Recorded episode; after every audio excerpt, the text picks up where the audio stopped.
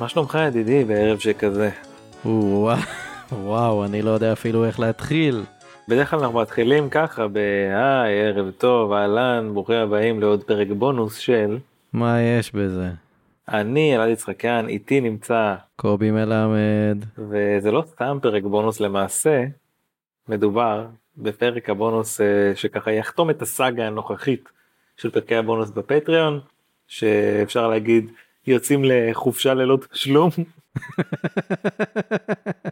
עוד כזה עוד ביטויים לא יודע הולכים לקנות סיגריות אה.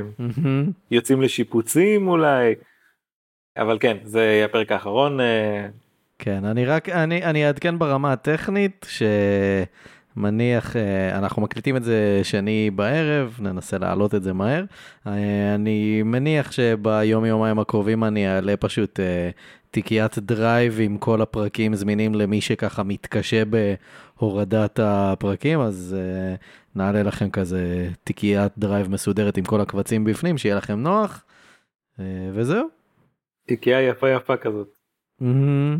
כן ובכל מקרה בואו נדבר רגע על החיים עצמם.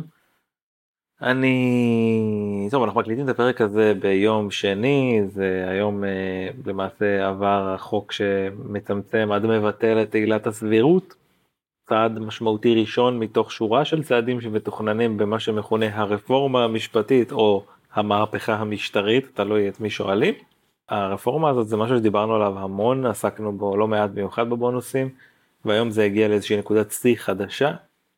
ויש מן הסתם המון מה להגיד אני רוצה לשמוע קצת את התחושות שלך יעקב. אמ, חוסר אונים נראה לי מסכם פחות או יותר את איפה שאני נמצא בו. פשוט מתחושה שלא משנה מה יקרה, אלא אם באמת המחאה כאילו עולה שניים שלושה שלבים, וכשאני אומר שניים שלושה שלבים אני מתכוון ללשרוף איזה בנק. אם, אם זה לא יקרה, אין, אין. זה, זה פשוט שום דבר לא, לא ישתנה עם הדבר הזה וזה רק הולך להיות יותר גרוע לדעתי. יש איזה משהו שנראה שככל שהמחאה מתעצמת אז זה מפעיל בצד השני לפעמים את המנגנון של כן יש פה מחאה חזקה אבל אנחנו לא יכולים שמחאה תקבע לנו את המדיניות. כן. ונראה שאין להם אפילו סולם לרדת מהעץ הזה אני לא יודע אם להיכנס לכל המורכבויות הפוליטיות של הדבר הזה. אני חושב שהיום אנחנו נמצאים ב... אם אני מנסה לפרק את מפת האינטרסים פה אז כזה יש את המובן מאליו של אה, חרדים ומתנחלים שרוצים ל- להחליש את אה, בית המשפט כל אחד מסיבותיו שלו. בין אם זה חוק הגיוס ופטור אה, קבוע נקרא לזה לחרדים או בין אם אה, מדובר על אה, אפשרות לייצר מציאות בוא נגיד של חוק לערבים וחוק ליהודים נאמר את זה כך בשטחים או סיפוח או מדינת הלכה או כל אחד מהדברים האלה שבית משפט עלול לעמוד בינם לבין התוצאה. אבל חוץ משני הפלגים האלה שכבודם במקומם מונח אפשר להגיד מונח והמקום רחוק. כן הוא מונח אה, חוץ מהם אני לא חושב שלמישהו יש אינטרס לראות את הדברים האלה קורים. זאת אומרת יש את האינטרסים הפוליטיים זאת אומרת מי שהולך איתם יד ביד להלן נתניהו הוא יש לו אינטרס שלו שזור בשלהם זאת אומרת הם יהיו מרוצים הוא יהיה ראש ממשלה כולם מרוצים בסידור הזה אבל האזרחים אלה אתה יודע שנותנים את הכוח לאותם אה, אה, גורמים אין להם אינטרס יומיומי שלא לומר שבטווח הארוך זה אשכרה נגד האינטרס של כל האנשים כאילו אנשים שהם משרתים בצבא משלמים מיסים רוצים אולי חלקם היו חס וחלילה רוצים איזשהו תהליך שלום ולא ללכת למדינה דו-לאומית.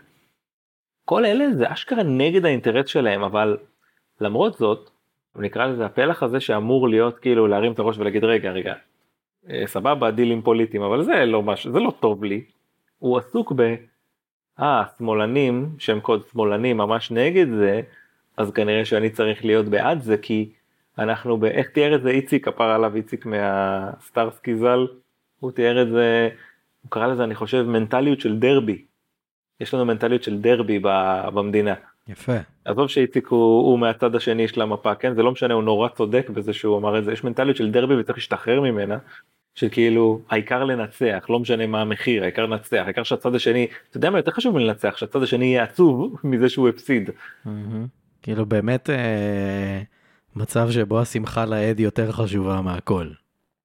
וזה... אחד, אני לא בטוח שזה ככה בשני הצדדים. אני לא בטוח שזה ככה בשני הצדדים. אני, אני משוכנע שהרבה ממצביעי ימין, הרבה מצביעי ליכוד, אני מה זה משוכנע, אני רואה את זה, אני פוגש את זה, רואים את זה אפילו בכנסת. הם רוצים, כאילו הם כן מחזיקים בדעה הזו שכאילו להראות להם מה זה. גם uh, בן גביר כמובן וכו', כן, אבל בן גביר אני כאילו זה סוג של פלח שוויתרתי עליו. Mm-hmm. אז אני מסתכל יותר על המרכז.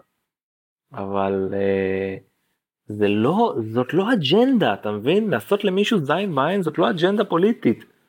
זה טרלול. זה דווקאיות וזה נקמנות, אתה יודע, הרבה מתוך זה מגיע מנקמה באמת על עניין ההתנתקות וכו', אבל כאילו, אבל גם זה, זה לא של המתונים, כאילו, ב, בימין. כן. כי המתונים בימין דווקא היו, אני מזכיר, בעד ההתנתקות, אנחנו הרבה פעמים... הם יזמו את זה. כן. הם יזמו את זה, אבל איכשהו הצליחו לעצב את הנרטיב כל כך אחרת, שזה כאילו בעצם אנחנו, אני אומר שם קוד אנחנו, מרכז שמאל עשה את זה, uh-huh. ועכשיו הימין צריך להתנקם, אבל זה, אם כבר יש פה, האמת, זה הקטע של ההתנתקות, הוא מעניין רק את הדתיים לאומיים נקרא לזה ומתנחלים, uh-huh. זה מעניין רק אותם, זה פצע פתוח רק אצלם. והם רוצים שכאילו אנחנו נאמין שזה של כולנו. זה לא של כולנו. אני ממש בסדר עם להוציא אנשים מעזה. מי שלא יודע אגב אני ממליץ לכולם עכשיו לעצור להיכנס לגוגל לכתוב גוש קטיף ולראות איפה fucking זה נמצא במפה. אתה יודע איפה זה נמצא? mm-hmm. זה בתוך עזה. נכון. זה בתוך עזה. מפה אני אומר לך לכל מי שכאילו לא גר שם וכל מי שהוא לא פריק של ארץ ישראל השלמה לא רק שזה לא מזיז לו שהוציאו משם יהודים, הוא אומר טוב מאוד, זה סכנת נפשות להיות שם. זה סכנת נפשות, אז אתם אל, שכ... אל תמכרו לנו שזה פצע פתוח של כל העם, זה לא. אבל איכשהו, רבים הצליחו להשתכנע בזה, אתה יודע, במובן האוטומטי של לא צולל לפרטים, אלא שומע, אתה יודע, מספקים איזשהו פתרון, מספקים איזשהו נרטיב ש... שיכול להצדיק פעולות, פעילות מסוימת. כשאנחנו מחינו בהתנתקות אז uh, לא הפריע לכם, אה, פתאום לחסום כבישים זה בסדר, אז זה לא היה בסדר. מה קשור בכלל? מה קשור? מה הדמיון, איזה דמיון יש בין להוציא יהודים מאזור שהוא אשכרה מסוכן, לבין להפוך את המדינה לדיקטטורה פלח אחרי פלח, או אתה יודע, חתיכה אחרי חתיכה מהסלאמי הזה. מה הדמיון פה בכלל? הדמיון הוא שחסמו כבישים? תגידו, אתם רציניים? זה הכל עניין של, אה, של ה visual, של התדמית. כל עוד אתה מייצר איזושהי סימטריה בתדמית וב, ובתמונה, זה מה שחשוב. יותר מזה זה לא משנה, ככה אתה מייצר את הנרטיב. תקשיב, זאת, זאת הזיה מוחלטת. אתה צודק לחלוטין בהבחנה הזו, אבל כל עוד ב visual יש איזשהו... דמיון מסוים אז בעצם יש סימטריה לא אין סימטריה בסיטואציה. אין שום סימטריה חוץ מזה שחסמו כבישים בשני המקרים זה בכלל לא דומה בשום צורה חברים צריך להשתחרר מהעניין הזה. בכל מקרה באמצעות רטוריקות כאלה ובאמצעות האומנות הזו שנתניהו ולשכתו נקרא לזה הם הפכו את ה... באמת הפכו את המיומנות הזו הפכו את השיטה הזאת לרמה של אומנות של ללכת ליד האמת. ולהתאים ויז'ואלים כדי שזה ייראה דומה, כדי שזה יישמע דומה. לצערי זה כל כך אפקטיבי, שאנחנו מתחילים להרגיש, מה זאת אומרת, אנחנו מוסיפים להרגיש את העוצמות של הנזק שזה עשה לחברה הישראלית ברמה מטורפת. תחשוב שאנחנו חיים בסיטואציה שבה מעל לחצי שנה, כל המספרים פה הם אמיתיים, כן? מעל לחצי שנה, מדי שבוע, לפעמים יותר, מאות אלפי אנשים יוצאים להפגין, זה דבר שהוא חסר תקדים. זה חסר תקדים, ההתנתקות הייתה מתה להגיע לקונסנזוס כזה, אוקיי? זה דבר שהוא חסר תקדים. ואתה יודע, אנשים שלא לא, לא אנשי הפגנות, אגב, בזמן שאני מדבר איתך עכשיו, מיקה נמצאת בהפגנה בקפלן. אנשים שהם לא אנשי הפגנות, אנשים שהם לפעמים גם אה, אה, חלקם אדישים פוליטית, אנשים שאני מכיר אותם כל החיים, אתה יודע, לא ניהלתי איתם שום שיחה הם, הם, הם, הם, בעניין הזה. אנשים מדם ליבם, מתוך חרדה לילדים ולעתיד שלהם יוצאים החוצה, אנשים מפחדים. ובצד השני, יושב לך, אתה יודע, בן גביר וחבריו, אבל עזוב את בן גביר, יושבים לך קהל שלם, או ציבור שלם של מצביעים, שמתיימר כאילו להגיד כל ישראל אחים, ולא רק שזה לא מזיז לו שהצד השני הוא במספרים ענקיים, נמצא בחרדה קיומית ובפחד ובדאגה ומדם ליבו יוצא לרחובות, זה אפילו מדרבן אותו להמשיך את הדבר הזה. וזה... הם, אומרים לך אני מזלזל בפחדים שלך זה ציטוט מדויק. שמחה רוטמן שהוא fucking כאילו פסיכי. תקשיב, אנחנו, אתה יודע מה יותר גרוע מחוק כזה או אחר, אותי עילת הסבירות לא תפגוש ביום יום, בסדר? יותר מחוק כזה או אחר, העומק של השנאה שהגענו אליו, זה דבר, זה נזק שהוא בלתי הפיך. ראינו מפגינה שנדרסה ונפצעה קשה ואנשים חוגגים את זה בתגובות כאילו זה זה משהו כיף קרה למישהי רעה. אתה מבין? אנשים עכשיו, אני מבין שיש פסיכים בכל חברה אוקיי? אני מבין שיש פסיכים. לא אבל זה היה בכמויות. זה לא פסיכים, זה לא מישהו אחד, שניים, שלושה, זה היה בכמויות. אני לא, אני מבין, אני, אני מתכוון במהלכים שהביאו למצב הזה שאנחנו נמצאים בו של השנאה. יש לך את החבר'ה שרוצים להתפלל ו- ולא לשרת וליהנות מכספי מיסים, שזה האג'נדה שלהם. יש לך את החבר'ה שכאילו רוצים את ארץ ישראל השלמה, אתה יודע מה? אני לא, לא מסכים עם שום דבר שהם רוצים, אבל לפחות יש להם איזושהי אידיאולוגיה שהם מאמינים בה שהיא כאילו הגיונית והם חושבים אפילו שהיא משרתת את כולם, לא משנה, האמת גם החרדים חושבים שתפילה משרתת את כולם, לא משנה. יש להם איזה misconception כזו פסיכית. ואוקיי, נקרא להם השוליים, נגיד שזה שוליים, זה המון אנשים, נגיד שזה השוליים. ואז יושב לך בן אדם מעל זה שהוא כזה, אוקיי, האינטרס שלי הוא פשוט להיות בשלטון. והוא fucking נותן להם לשרוף הכל. נותן להם לשרוף הכל. לאנשים לפנות אחד נגד השני, לאנשים לחיות בתחושה של ייאוש, של חוסר אונים כמו שתיארת, של מיאוס גדול מהחברה ושל המדינה. וכאילו, זה, למישהו זה נראה הגיוני? למישהו, כאילו מה, מה זאת, כאילו, אני תמיד שואל, מה פונקציית המטרה? אוקיי, מה אנחנו מנסים להשיג? מה אנחנו מנסים להשיג? מה זה שווה? כאילו, אתה יודע, יש את המים הזה של ווריו, של כאילו, I won, but at what cost? מה זה שווה? מה זה שווה? כאילו, בשביל זה נכנסתם לפוליטיקה? כאילו, אני יודע שהתשובה היא כן, אבל בשביל זה נכנסתם לפוליטיקה? זה מה שרציתם? זה, אתם יכולים באמת לקום בבוקר ולדבר על לעשות לטובת ישראל כשאתם רואים את המדינה פאקינג נשרפת? הם לא עושים כלום. הם לא עושים כלום. שמע, אני ב... בשבועות האחרונים אה, בעקבות אה, מקום העבודה החדש שלנו וזה, אני בהרבה פגישות עם הרבה אנשים שמאוד מעורים במה שקורה בפנים, כולל חברי כנסת לשעבר, כולל, שר, כולל שרים לשעבר, כולל באמת אנשים מכל מקום, וכולם אומרים שפשוט שום דבר לא מתפקד כרגע. שום דבר לא עובד. יש ועדות של ועדות ביטחון שהיו יושבות לפחות פעם בשבוע עד לפני, בוא נגיד, אפילו עד הממשלות הקודמות של ביבי לצורך העניין. ועדות ביטחון שהיו יושבות לפחות פעם בשבוע כשהן כרגע לא כונסו כבר יותר משמונה חודשים. זה פשוט לא קורה, זה לא עובד. משרד המשפטים לא עושה כלום. אנשים שעובדים במשרד המשפטים יושבים שם ו... חרדים לגבי מה הולך להיות בהמשך, אבל בינתיים הם לא עובדים על שום דבר, כי אין להם מה לעשות, כי לא אומרים להם שום דבר לעשות. יש לנו קליפה של ממשלה וקליפה של מדינה. אתה רואה גם את המהלכים אגב בפנים, הם ניסו להשתלט, אה, אגב נגיד באופן פוליטי גם, על הוועדה לבחירת שופטים, עם ה, אתה יודע, התמיכה באפי נווה, בסדר, או ובעוד אמצעים לנסות להגיע לחקיקה כזאת או אחרת, ומשהם לא הצליחו, אז המוב המוצהר עכשיו הוא אני לא מכנס את הוועדה לבחירת שופטים. what the actual fuck כאילו הוא אומר בגלוי המדינה לא תתפקד כמו שצריך כי אני לא יכול לנצח שם. אגב עילת הסבירות זה קשור לזה החשש של לוין הוא שבית המשפט יכריח אותו לכנס את הוועדה לבחירת שופטים כי זה לא סביר לעשות את זה. אתה קולט באיזה מציאות חולנית אנחנו נמצאים. פשוט כל דבר שלא מתאים לנו אנחנו לא עושים נקודה. ועוד הם מעזים לדבר על דמוקרטיה. מעזים, הם חושבים שדמוקרטיה זה כאילו קיבלנו עוד, אה, אתה יודע, יש לנו את הקואליציה, אז כאילו, אז אנחנו נעשה מה שאנחנו רוצים, זה לא בדיוק עובד ככה, זה סט מאוד מאוד גדול של חוקים ונורמות. כן, מבחינתם זה דמוקרטיה מסתכמת בהצבעתם בקלפי, מה שיצא זה זה זה, פה זה נגמר. ו, בגלל שאנשים התמכרו למנטליות הדרבי הזאת, זה אשכרה עובד להם.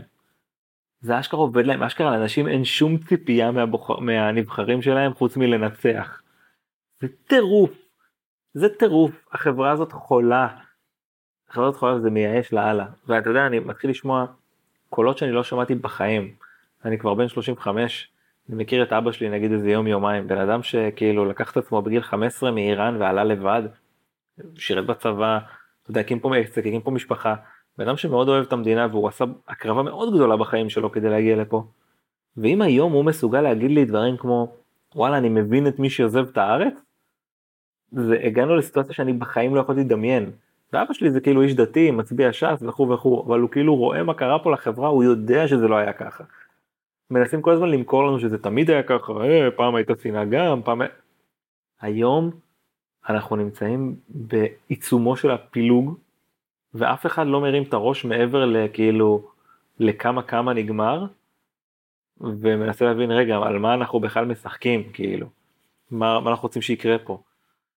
וזהו, אתה יודע מה, אני רוצה שכל אחד פשוט ישאל את עצמו את השאלה הזאת, מה הייתי רוצה באמת להשיג, האם, מתי אני מפסיק להתעסק בסיסמאות, של כאילו, אה, השופטים הם לא נבחרים, אנחנו, עזוב פאקינג שופטים נבחרים, אתה הולך לכל יום, כאילו, אתה הולך למכולת, או, ש, או שאתה, לא יודע מה, או שאתה נוסע בכביש, או שאתה פלסטיני שגר בשטחים, מה קשור עכשיו בכלל?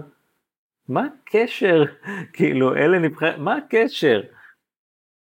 אנשים פשוט לא חושבים מעבר לכותרת או גג כותרת המשנה ולכן מי ששולט בכותרות האלה וראינו כמה כוח יש לו וכמה הוא כמה הקרבה וכמה סיכון הוא לוקח כדי לשלוט בכותרות האלה. Mm-hmm.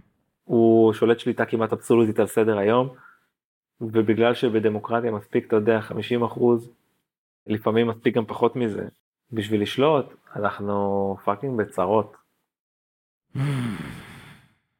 כן אין ספק. ואני באמת לא רואה איך זה משתפר.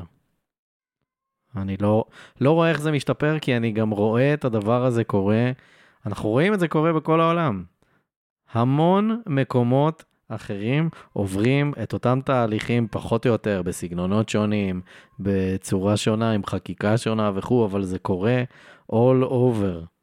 פשוט שיתוק של המערכות ברמת המדינה, בין אם זה מערכות uh, משפט או ביטחון או רפואה, פשוט שיתוק טוטאלי של מי שזה לא מתאים לו איך שהדברים עובדים. כי זה פשוט לא מעניין אותם. מבחינתם לשרוף הכל, כי זה לא משנה. אם זה לא עובד כמו שאני רוצה, אני פשוט אשרוף הכל. אתה רואה את זה בארצות הברית, אתה רואה את זה במדינות באירופה, זה פשוט הולך להיות יותר ויותר ויותר גרוע. ומה שאולי הצד שרואה את עצמו מנצח מפספס, זה כשנשללות זכויות או כשגובים ממך מיסים נורא גבוהים כדי לממן אה, פלחים באוכלוסייה שהם לא יצרניים, או שאתה נאלץ אה, לשלוט על מיליוני אזרחים או לא אזרחים או תושבים חסרי זכויות, הם לא מבינים שזה משפיע על כל החברה כאחד, אוקיי? בסוף מי שהולך, אה, לא יודע, לשמור על איזה גבעה, זה לא משנה אם הוא ימני או שמאלני, ובתלוש משכורת לך שלפני שמורידים לך את המיסים, לא שואלים את הימני או שמאלני.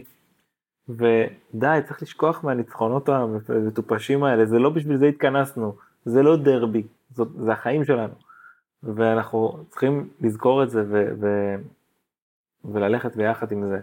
אני יכול להגיד לך שבתור הורה אני מרגיש כזאת אחריות עצומה, אחריות עצומה על, על, על העתיד של הילדות שלי, שכאילו אני עכשיו נמצא באיזושהי נקודה שהיא, אתה יודע, נגיד פיבוטל, שכאילו אני צריך לקחת החלטות, או אני צריך לנסות לחזות האם בעוד 10 או 20 שנה יהיה פה סיטואציה שהיא כזה במקרה הטוב די אותו דבר, או במקרה הרע ארדואן כזה בואכה פוטין. זה כאילו מה שאני צריך לנחש. Mm-hmm. ואז בתוך זה לחשוב אה, מה הצעדים שאני עושה וזה טירוף אני לא אמור להיות במצב הזה. אני לא אמור לחשוב עכשיו האם אני לוקח את עצמי לאיזה מדינה ומקריב את החיים שלי להפוך למהגר שאני לקראת גיל 40 בשביל התקווה של הילדות שלי אולי לנכדות שלי סיכוי יותר טוב שהם יצליחו לא לחיות במדינה שהיא אה, רומסת את האזרחים ושהיא מתנהלת בצורה לא הגיונית בהגדרה בשביל אינטרסים של קבוצות מסוימות. זה גומר אותך, המחשבה הזאת של כאילו נלחמנו, הגענו, עשינו, ועכשיו כאילו הפאקינג הפוליטיקאים והפופוליסטים יגמרו אותנו. ואנחנו ניקח את עצמנו למקום אחר פתאום בגללם? מה? אני לא רוצה לעשות את זה. זה באמת מרגיש יותר ויותר כאילו אין אופציה אחרת. חוץ מהאופציה של אה, ליצור איזשהו משהו ריבוני פה, אבל זה, זה מבולגן מדי. זה מבולגן מדי, אני לא רואה את זה קורה. הפוליטיקה אינה בתנועת מטוטלת כזו כל עוד היא מצליחה. אוקיי? זאת אומרת, אם מחר הייתה מתחלפת הממשלה, אז חלק מהחוקים האלה היו נמחקים וכדומה. ואולי אפילו, לא יודע, היו מחוקקים חוקים שהם אה, אה, יותר אה, לטובת האוכלוסייה היצרנית, או יותר... אה, אבל היות ויש עוד זמן לפנינו, ויש להם שליטה די גבוהה בתקשורת, למרות שהם מנסים לייצר את הנרטיב ההפוך כל הזמן, אז יש סיכוי שאנחנו נגיע לנקודה שבה שלטון לא יתחלף עוד. כן, שכבר, שזה כבר לא יכול לחזור אחורה. או שזה הכל יהיה מראית עין. שתהיה, יהיה בחירות, אבל שהשליטה היא כל כך אבסולוטית בכל ערוצי התקשורת ובכל המידע שעובר, שאין שום סיכוי להפציד את הבחירות האלה. הגבלת כהונה גם ככה אין, ולא ייתנו למטוטלת לחזור לצד השני, להפך, רק ירמסו וירמסו וירמסו עד שלא נשאר כלום. עד שלא נשאר יריב. עד שיש לך בחירות כמו פוטין, לצורך העניין. אפילו ארדואן היה קרוב להפציד, אבל כאילו, יותר כמו פוטין. זה יכול להגיע לזה. אנחנו לא רוצים להיות רוסיה ואנחנו לא רוצים להיות טורקיה. אנחנו בנינו משהו סבבה, בדברים מסוימים הוא לא טוב, בדברים מסוימים הוא ממש טוב, ואנחנו עכשיו פשוט גומרים אותו בשביל לנצח בדרבי. זו, זו הנימה החיובית והאופטימית שאנחנו שרויים בה כרגע. אגב, אני יכול לדמות את היום רק לתחושות שהיו אצל uh, חבר שגר בניו יורק באותו זמן, שדיברתי איתו ביום שאחרי הבחירות שטראמפ ניצח. מעולם לא שמעתי אותו עצוב יותר. הרחובות נשמעו שקטים. הייתה כזאת אווירה של, אתה יודע, סוף העולם, ואתה יודע מה? זה לא היה סוף העולם, אוקיי? זה היה נורא ואיום, אבל uh, אמריקה הצליחה לשרוד את היום של, לראות את היום שאחרי טראמפ. Mm-hmm. אתה חושב שאנחנו אחרי טראמפ, אני חושב שאנחנו בו זמנית גם לפני טראמפ, אבל סבבה, את זה אנחנו... זה יכול להיות, זה יכול להיות. אבל אני חושב על טראמפ כתופעה, ולא... אה, mm. אני לא חושב ש... בוא נגיד הם הצליחו, המטוטלת זזה שוב לפעם, לכיוון השני, סבבה? זה כן, עוד לא... היא פשוט תחזור יותר חזק. אבל זה, זה הדרך, ככה זה קורה, ואני חושב שבדמוקרטיה, נקרא לזה שהיא מתאזנת באיזשהו מקום, אז אין פלטו שהוא קו ישר כזה, יש זגזוגים למעלה ולמטה, כן? ככה נראה האיזון, בלמעלה למטה כל הזמן. זה הטבע של הדברים. וואי, איך ממשיכים מפה לשטות מהיאבקות. אתה רוצה? אני כזה מתלבט אם יש לי כוח לזה. אבל אתה יודע מה זה האחרון, אז יאללה. יש זה אחרון, אנשים שאלו אותנו גם uh, מה יקרה לפינה הזו. כן. אני מקווה שנצליח לשמר אותה באיזושהי לא דרך. לא, נצטרך לחשוב על משהו, אבל טוב, אז סבבה, אז שטות מהאבקות האחרונה בהחלט. תשמע, בהיאבקות, אם אתה ארגון היאבקות או כותב בארגון היאבקות וזה משהו שנורא חשוב לך לייצר אצל הצופה, זה מה שנקרא, המושג שאני מאוד אוהב, שנקרא ה-suspension of disbelief. זה העובדה שבסדר, אני יודע שזה לא אמיתי, אני יודע שזה מבוים, אני יודע שזה האבקות וזה, אבל כל עוד אני צופה, אני עדיין בתוך זה ומאמין למה שקורה ב- בתוך מסגרת הסיפור. כן.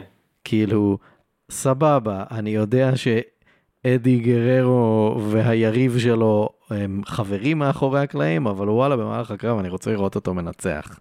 אז uh, ברגע שבאים ושוברים לך את זה, בעולם ההיאבקות זה כאילו, זה הכי מתסכל והכי מבאס והכי מעציב שיש בתור צופה. כי אתה כאילו, נו מה, עכשיו הרסתם לי את כל הכיף, וכאילו, למה אתם דוחפים לי את זה בפנים, את זה שזה לא אמיתי וכו'. כן, כמובן. ב-WCW בשנת 2000, ממש מעט זמן לפני שהארגון הזה התפרק, היה קרב זוגות, שאיכשהו קרב הזוגות הזה היה על אליפות העולם ליחידים. יענו, מי שמצליח להצמיד את היריב שלו לספירת שלוש, הוא זוכה באליפות. כאילו, ולא הפרטנר שלך, אתה זוכה לבד, שזה גם כאילו חוק מטומטם ועקום וזה. קיצר, אז uh, קרב uh, זוגות uh, בין uh, ג'ף ג'רט, שהיה האלוף אם אני לא טועה, ואריק בישוף, שהוא בעצם היה כאילו ה...